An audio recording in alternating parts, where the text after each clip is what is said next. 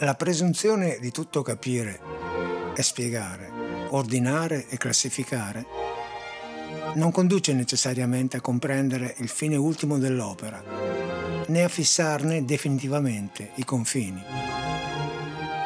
Possiamo ben immaginare che Bach fosse conscio di aver dato vita ad un'opera irripetibile, ma ciò che noi potremmo cogliere del capolavoro sarà sempre oscurato e reso frammentario dall'inadeguatezza delle forze e dalla manifesta inferiorità della speculazione rispetto alla vera bellezza.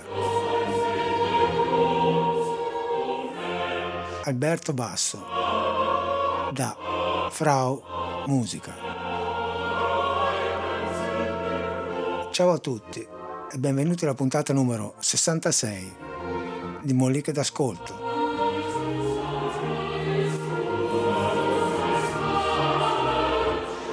Questa affermazione è tratta da un libro di Alberto Basso, appunto, che si intitola Frau Musica ed è praticamente si può considerare come la Bibbia in cui c'è quasi tutto quello che è importante sapere e conoscere su Bach.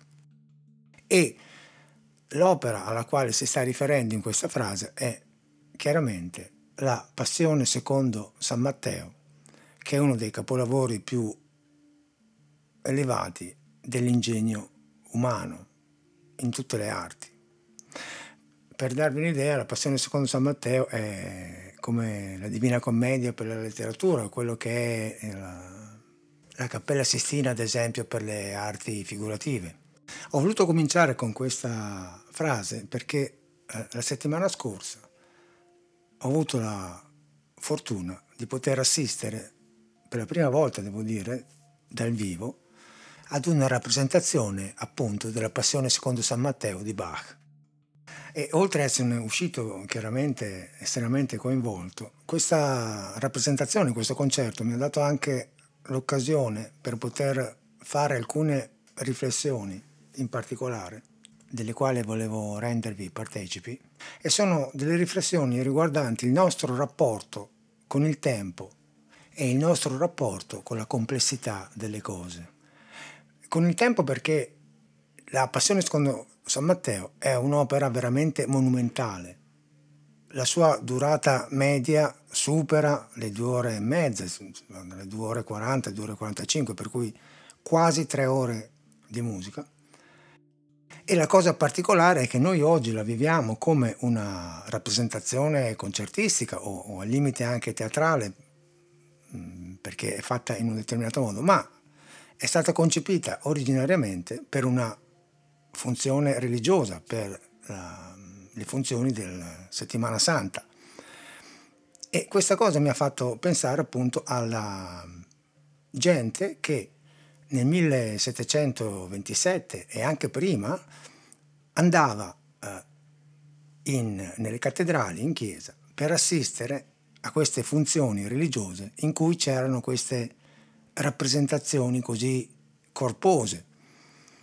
E ho pensato che noi questo senso dell'utilizzo del tempo in un certo modo lo stiamo perdendo perché non riusciamo mai o quasi mai a gestirci un tempo per noi, per poter approfondire alcune cose. E tutto quello che sta succedendo intorno a noi, come la rapidissima evoluzione, ad esempio, dei mass media, che ci portano ad essere sempre più frenetici, sempre più veloci, tutto quello che abbiamo intorno a noi ci fa avere del tempo una concezione molto rapida, nel senso che tutto si deve svolgere molto velocemente, eh, che ne so, su, su TikTok per fare un esempio abbastanza banale.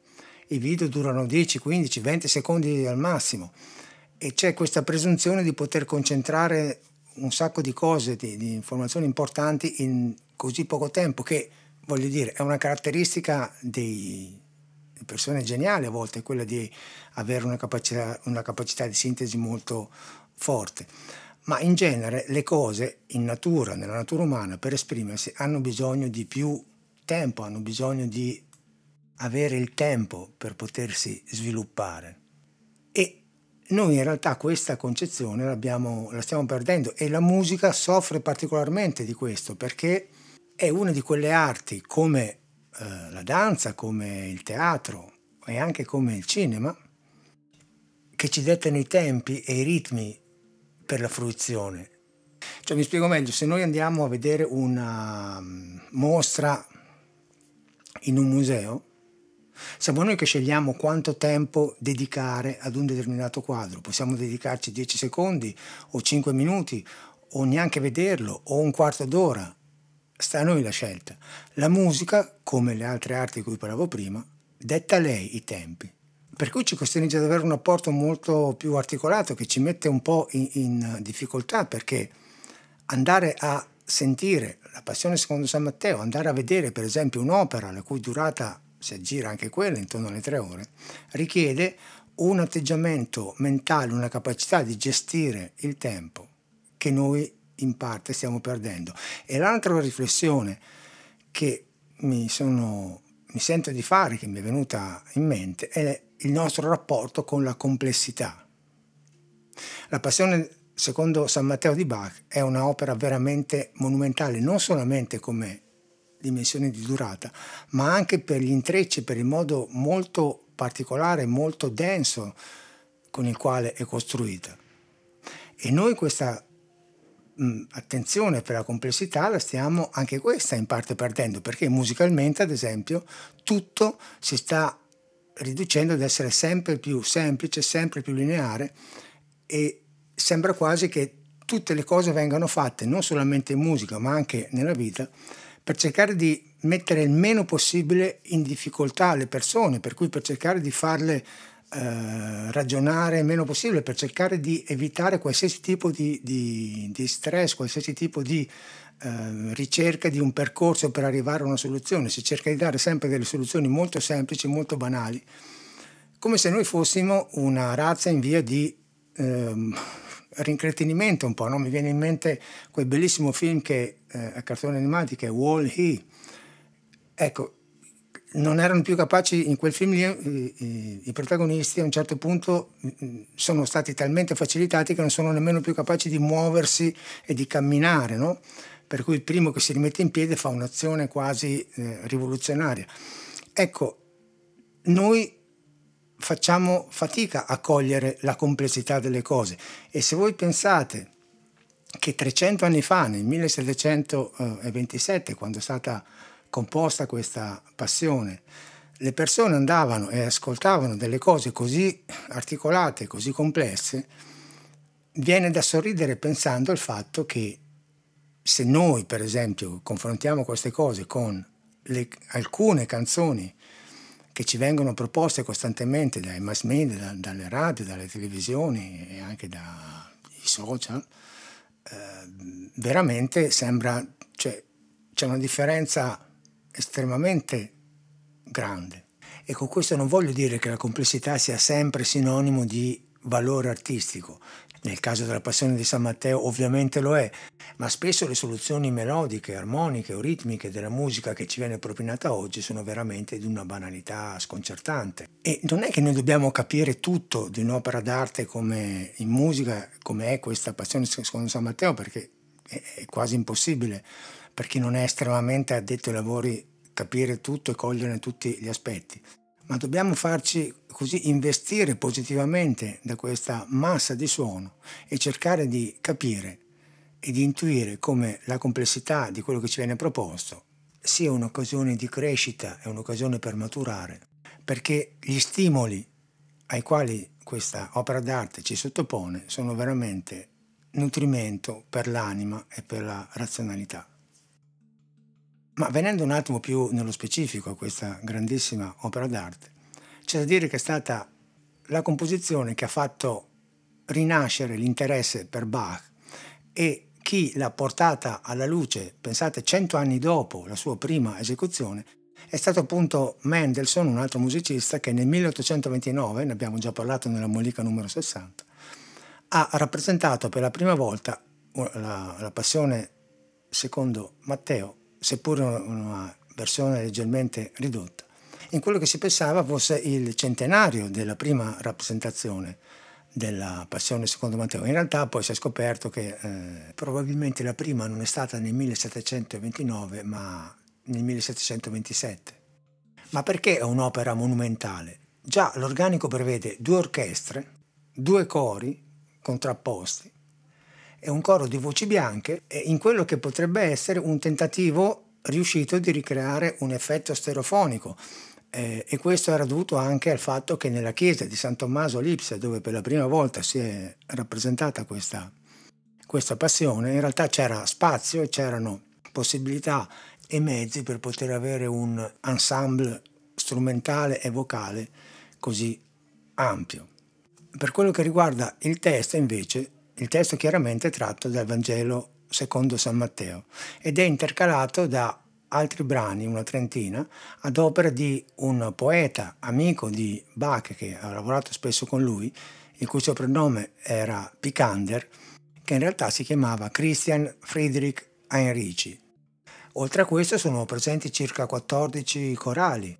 Il corale era una forma di preghiera attraverso il canto molto importante per la confessione eh, luterana. Ed era stato lo stesso Martin Lutero un paio di secoli prima che aveva previsto questa serie di canti le cui melodie erano eh, conosciute al popolo perché spesso erano tratte da, da, canti popolari e che servivano appunto per far partecipare anche la gente eh, che non masticava di musica alla, alle funzioni religiose.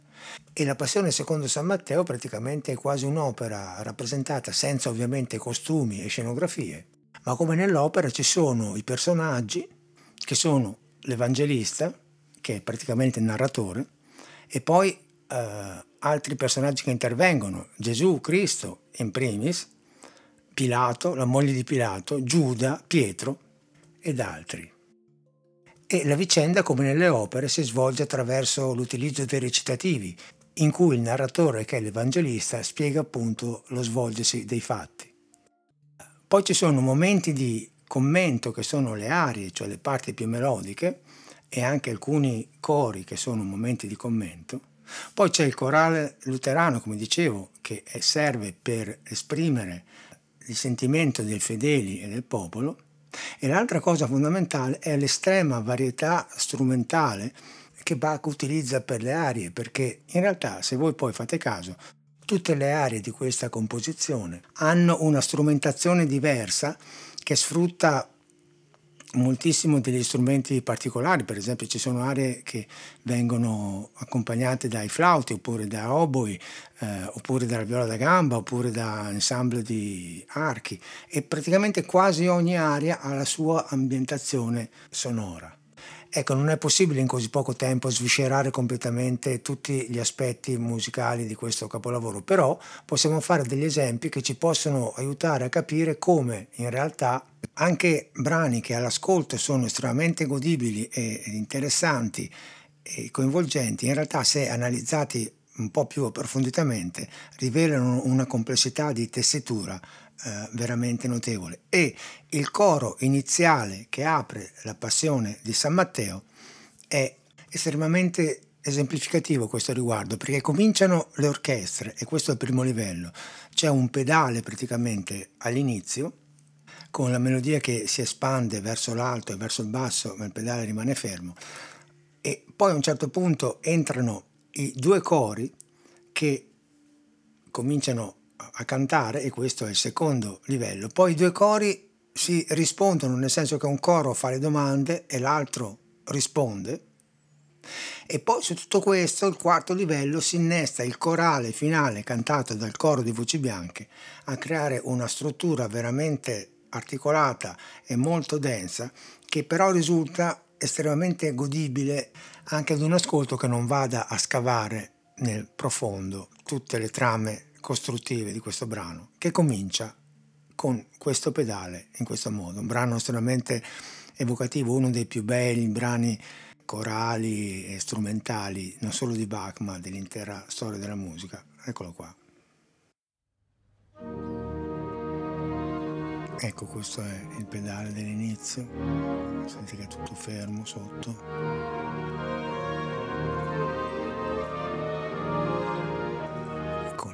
che si espande verso l'alto e verso il basso.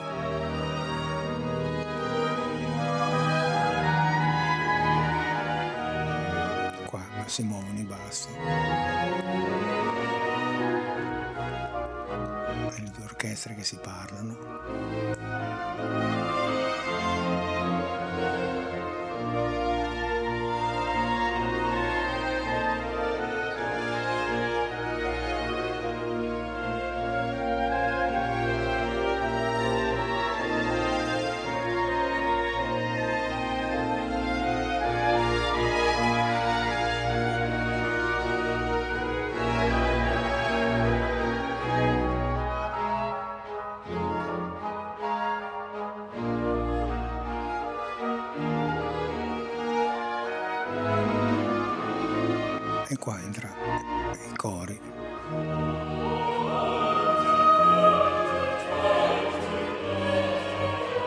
Venite figli, aiutatemi a piangere. Praticamente è quasi una parafrasi della parte orchestrale.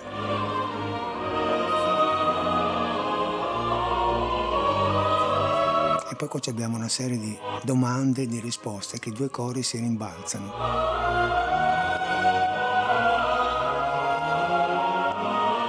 coro dice guardate e l'altro risponde chi? Lo sposo. Poi guardatelo come? Eccolo. Chi? Lo sposo. Guardatelo come? Come un agnello. Guardate che cosa? Guardate la pazienza. Guarda.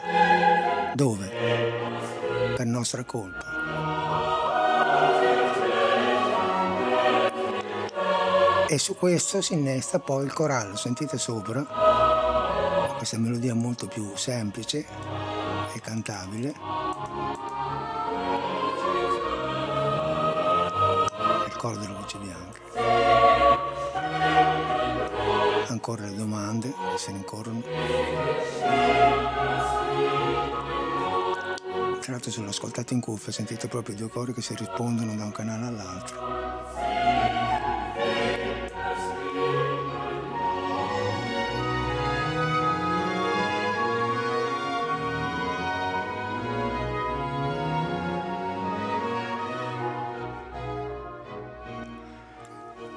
Ecco, questo è un chiaro esempio di una maestria compositiva e contrappuntistica di livello eccelso. Qua abbiamo quattro livelli. All'inizio le due orchestre, poi entrano i due cori, poi due cori che si rispondono. Uno dice guardate chi? Lo sposo. Guardatelo come? Come un agnello. Guardate che cosa? Guardate la pazienza. E poi su questa cosa si innesta il corale del coro delle voci bianche ed è veramente una, un brano di una bellezza fuori, fuori categoria, hors categoria, come direbbero i francesi. Altri momenti fondamentali nello sviluppo della composizione sono, come dicevo prima, i corali, che sono brani che hanno una melodia molto più semplice, più alla portata dei fedeli, diciamo così, e il corale probabilmente più famoso della Passione secondo Matteo, ne abbiamo già parlato anche di questo perché è stato preso come spunto e come spunto, come è stato copiato di sana pianta praticamente da Paul Simon in quel suo brano eh, intitolato American Tune e eh, il corale più famoso della, di questa passione appunto che viene quasi identificato come il corale della passione secondo San Matteo perché compare mh, parecchie volte durante tutta la composizione è questo.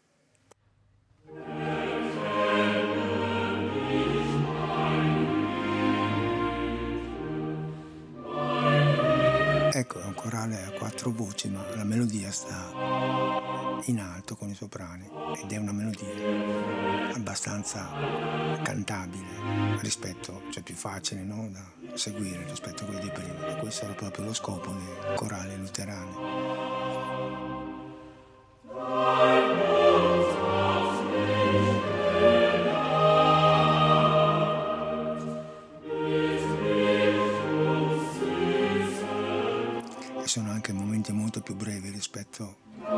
Sia recitativi che alle arie.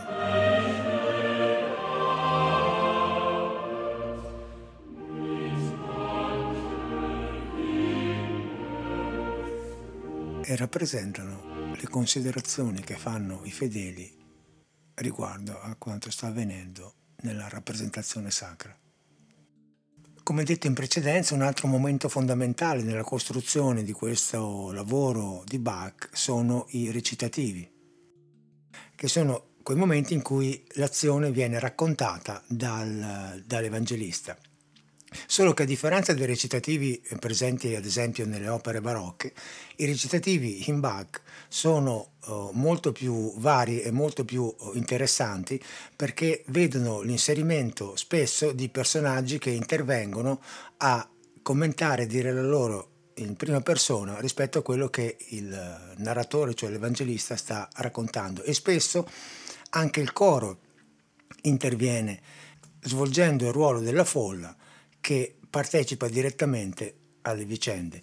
Un esempio in particolare di questo modo di fare i recitativi è quello che abbiamo nel momento in cui Pilato si trova costretto dalla folla di sacerdoti a porre il quesito alla popolazione chi volete salvo se Gesù o Barabba.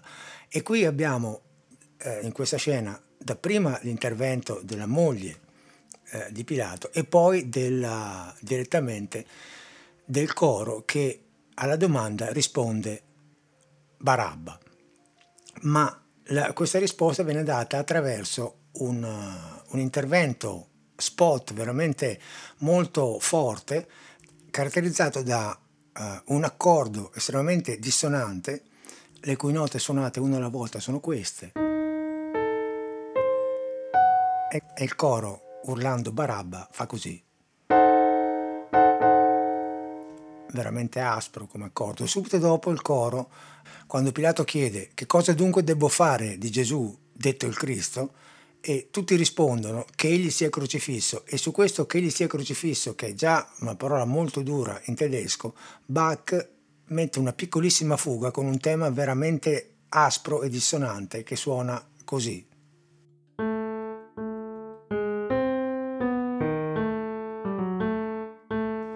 sentite che intervalli durissimi. Il totale di questa scena è così rappresentata. Comincia l'Evangelista dicendo egli sapeva che gli avevano consegnato per invidia e mentre sedeva in tribunale la moglie gli mandò a dire, sta parlando la moglie di Pilato, qua, la moglie di Pilato, non aver nulla a che fare con questo giusto Oggi in sogno ho molto sofferto per causa sua.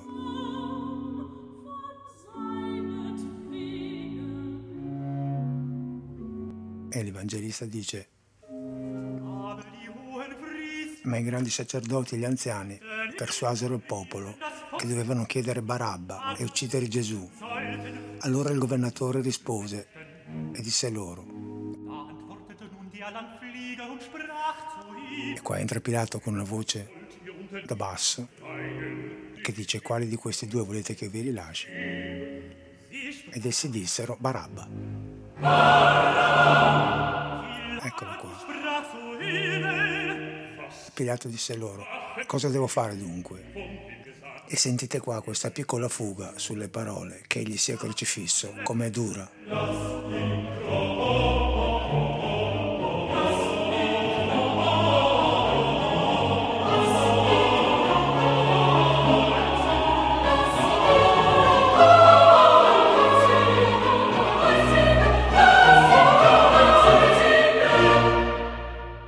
Ecco, come avete potuto sentire, la bravura di Bach nel rendere musicalmente quanto sta avvenendo in scena è veramente incredibile e estremamente avvincente.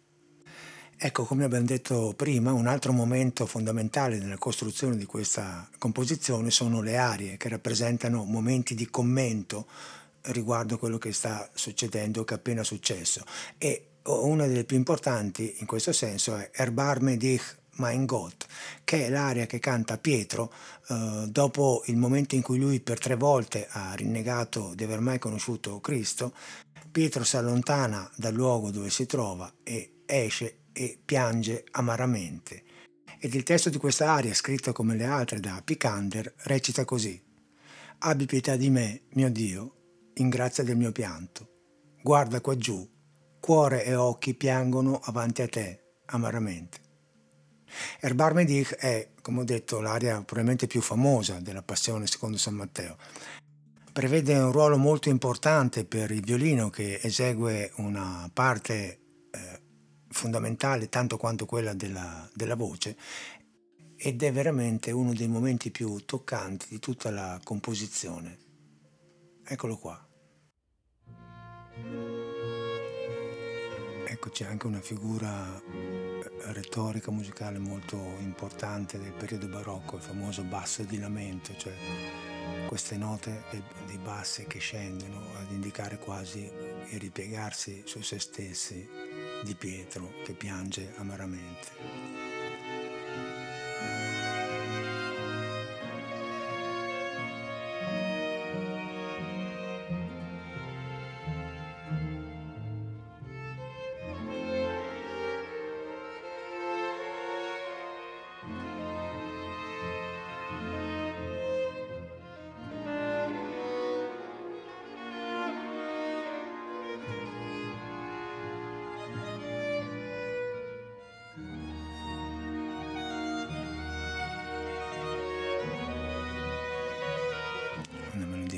Struggente e qua entra la voce.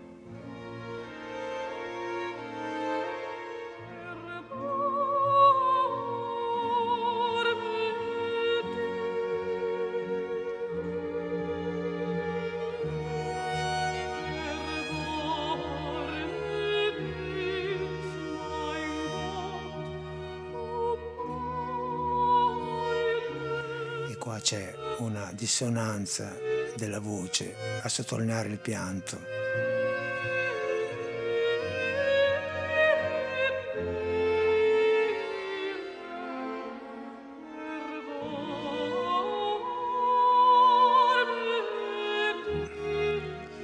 Una melodia che esprime tutto il dolore.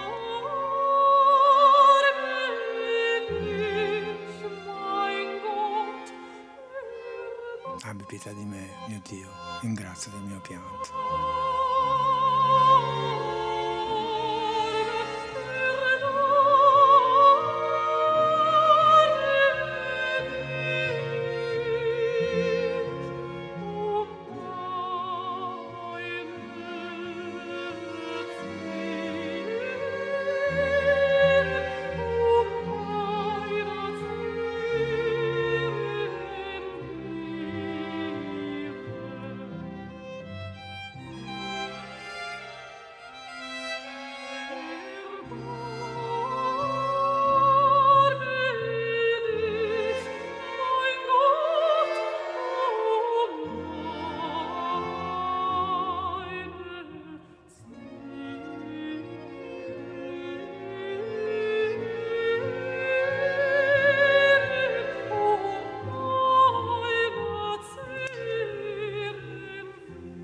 Sempre Alberto Basso, nel suo Frau Musica,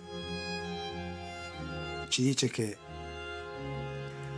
l'analisi del testo musicale ci indica che ogni particolare è ricco di sostanza originale e che incommensurabili sono il calore, la spinta verso l'assoluto, il tumulto dei sensi che si sprigionano da quella massa sonora, così equilibrata eppure così vibrante. Abituati come siamo ad avere orrore degli spazi vuoti, delle indeterminatezze e delle nebbie fluttuanti, possiamo ben comprendere come nell'organizzare la calda materia Bach avesse in mente l'intrecciarsi di raggi, fili, immagini che dovevano ritrovare una superiore unità e manifestarsi senza veli con la chiarezza estatica di un sermone ultimo, di un testamento spirituale. Detto questo, ciao a tutti e al solito, fate bravi.